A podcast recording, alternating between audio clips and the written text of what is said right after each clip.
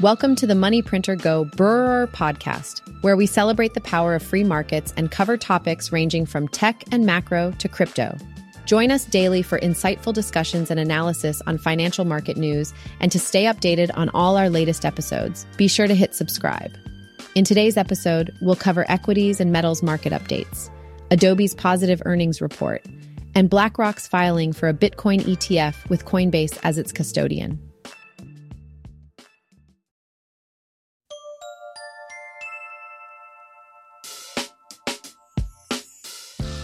We begin today with a topic that's always in the headlines the ever changing, chaotic global economy. We're living in a world where the clowns, or perhaps the central banks, are juggling our financial futures like brightly colored balls. Let's take a bird's eye view of what's happening in the macroeconomic sphere. We've seen equities strengthening up, while the Japanese yen is lagging post BOJ. Metals are getting a lift from Chinese stimulus too. Interesting, isn't it? Now we're eagerly looking forward to what the Fed's Waller and Barkin have to say on this. Will they enlighten us with some new wisdom or thoughts? Perhaps they'll explain why the Fed's Bostic violated the central bank's trading guidelines during the forbidden blackout period. Also, we would love to understand more behind the Federal Reserve's discount window borrowing, which has seen a rise from 3.1 billion to 3.6 billion US dollars. Switching focus, let's look at Adobe, an AI stock that has been making big waves in the market. After releasing its Q2 earnings report, the company's shares rose over 5% in after hours trading, following a 2% gain in the regular session. Exciting, right?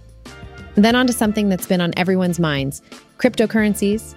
BlackRock, the world's largest asset manager, has filed paperwork for a spot Bitcoin ETF, which is causing quite a stir. The SEC has rejected numerous attempts by other fund companies to launch a spot Bitcoin ETF. But BlackRock may have more clout, considering the asset manager has over $10 trillion in assets under management. We'll be eagerly waiting to see how it all plays out. To sum it up, the only thing we can count on in this market is the government's blunders. And there are plenty of those. Nevertheless, we hope you found our dive into the global economy insightful and entertaining.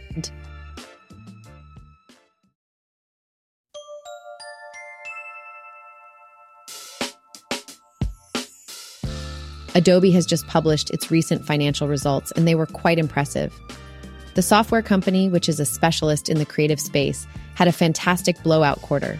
Adobe's year over year increase in quarterly revenue rose by 10%, and they had an adjusted net income of $1.79 billion, marking a 13% rise over the prior year.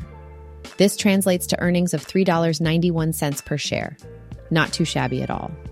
The revenue increases were seen across the board in Adobe's digital media, creative software, and document cloud segments, each seeing growth between 9% and 11% year over year. Adobe's updated financial estimates for the 2023 fiscal year predict revenue between $19.25 billion and $19.35 billion, with almost 75% of it coming from the digital media sector. At the end of the year, earnings are expected to be between $15.65 and $15.75 a share, adjusted for basis. Adobe's CEO, Shantanu Narayan, has great faith in what he calls the new era of generative AI and if he is right, Adobe might be on the brink of a massive breakthrough. On the other hand, if he's wrong, Adobe's stock price may require some creative renovation.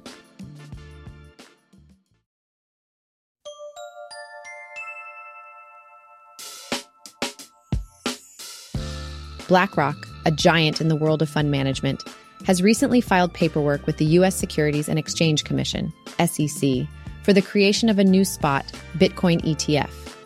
This trust will be called the iShares Bitcoin Trust and will include Bitcoin as its primary asset.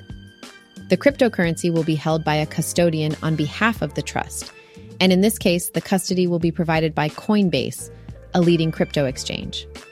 Interestingly, this news has come at a crucial time for Coinbase, as the company had to bear the brunt of some regulatory backlash last week.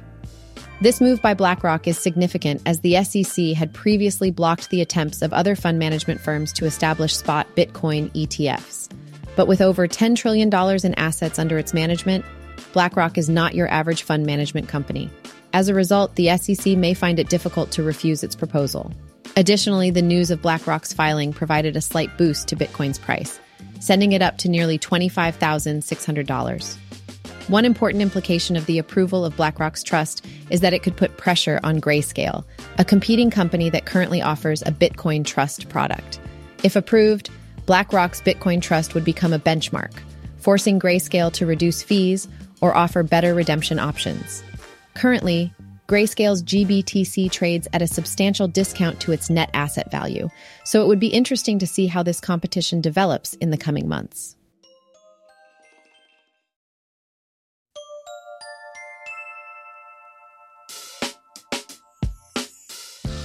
On today's episode, we covered how equities firm up, metals were lifted by Chinese stimulus, Adobe's earnings report shows impressive growth, and BlackRock files for a Bitcoin ETF with Coinbase as its custodian. Thanks for listening. Be sure to find our newsletter over on thebrrr.com, and don't forget to subscribe for stay updated on our latest episodes.